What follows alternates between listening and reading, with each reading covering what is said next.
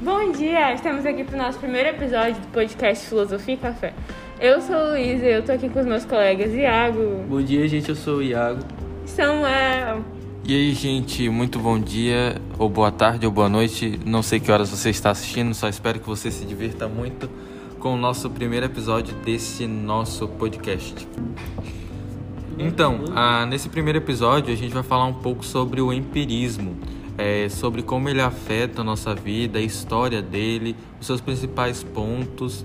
E eu vou começando falando sobre a definição dele, né? Sobre o que o empirismo é e o que o empirismo influencia na nossa vida, sobre o porquê é, essa corrente filosófica existe.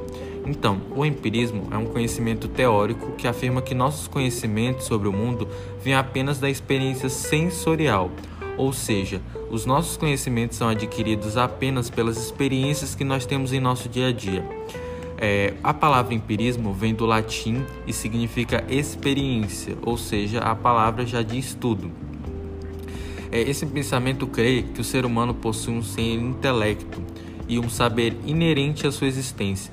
Ou seja, o empirismo defende que todo conhecimento advém da experiência prática que temos cotidianamente, ou seja, nas nossas estruturas cognitivas somente aprendem por meio da vivência e das apreensões dos nossos sentidos. É, é, muito comum a gente falar que ah, eu passei por isso e eu aprendi muita coisa, eu tirei é, algum aprendizado disso. Só que o problema, digamos que do empirismo, é que ele acredita que a gente só aprende por meio das experiências e não por meio da, dos ensinamentos teóricos.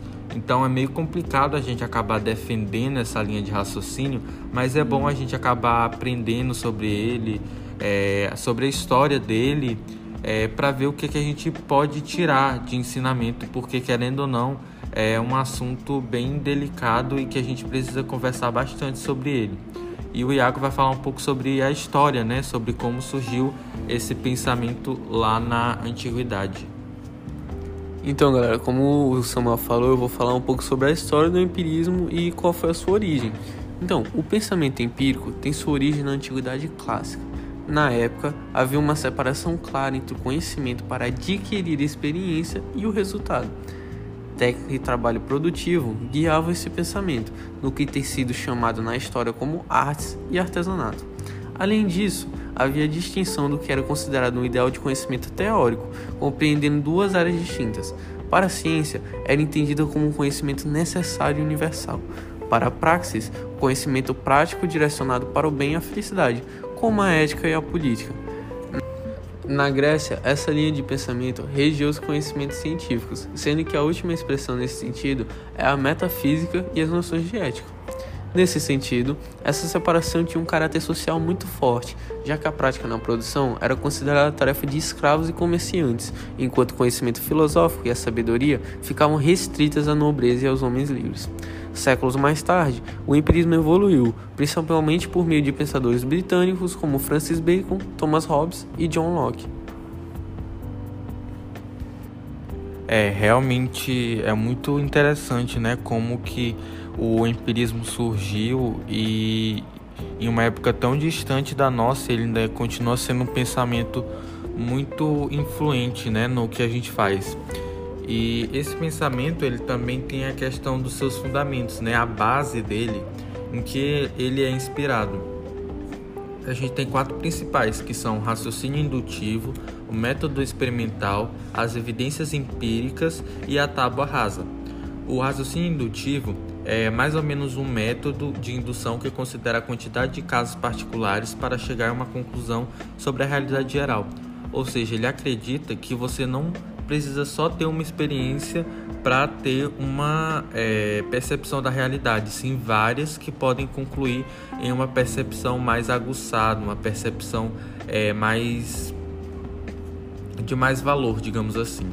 Também temos o método experimental. Essa metodologia defende a observação sistemática dos fatores para que se chegue em uma conclusão científica, ou seja, é, é necessário o estudo dessa experiência, não necessariamente você apenas viver aquilo e tirar algo para si, em sim você ter aquela experiência e começar a estudar minuciosamente cada minuto, cada experiência que você obteve para poder termos uma conclusão. Nesse método também não há espaço para especulação, ou seja, se ocorrer alguma coisa, você não pode especular, tentar saber o que é aquilo, você tem que realmente ver, realmente ver a origem para realmente ter uma conclusão exata. Também temos as evidências empíricas, que são um dos argumentos utilizados são as experiências sensoriais, ou seja, aquilo que você sente, é, uma determinada experiência que você teve, não necessariamente que você fez algo, mas o que você sentiu, o que te agregou é, aquilo ali mentalmente, psiquicamente. É, também temos a observação da realidade, que é uma é, Bom, eu concordo com a tábula rasa, que, é, que defende o conceito de que a aprendizagem é baseada na experiência, todo conhecimento é produzido a partir das percepções e vivências logo após. Eu concordo bastante, eu acredito que toda vez que nós temos uma experiência, nós já logo aprendemos algo com isso, nem que seja algo pequeno, mas nós aprendemos. É, eu realmente concordo com tudo que vocês falaram e realmente esses pilares a gente pode usar no nosso dia a dia e ver qual que se encaixa mais.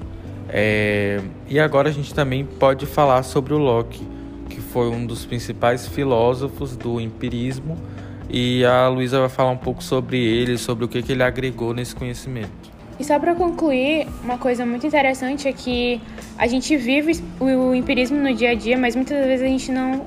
A gente não necessariamente sabe o que é o empirismo, né? Sim, a gente vive pelas nossas experiências, a gente tem conclusões a respeito disso, mas é, eu entendi o que tu falar. A gente não necessariamente sabe o que é o empirismo, mas no dia a dia a gente vive ele. Isso, exatamente isso. E agora, um ponto muito importante também para a gente comentar é o principal filósofo do empirismo, que foi John Locke.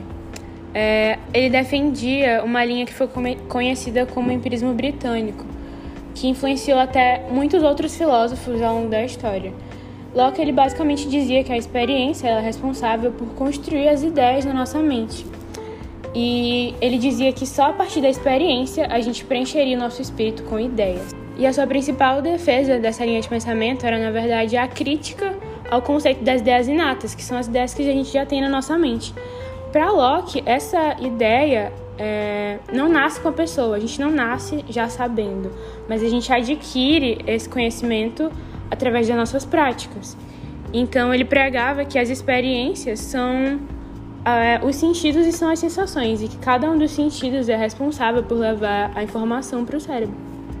Um bom exemplo é que quando alguém diz que nasce e não sabe que é uma maçã. Na verdade, o que Locke diz é que a ideia do que essa fruta é criada a partir dos nossos sentidos, habilidades visuais que indicam a cor, que é vermelha, a forma redonda, o olfato e que explicita o seu aroma, o paladar que mostra o sabor. Então, para Locke a gente conhece através dos nossos sentidos. Então, a gente não sabe, nasce sabendo que é uma maçã, mas a gente vai a partir da nossa vivência descobrir que ela é vermelha, que ela é redonda, que ela tem um doce sabor. Então, é a partir do nosso contato com a maçã que a gente consegue conhecê-la e não saber já a ideia dela.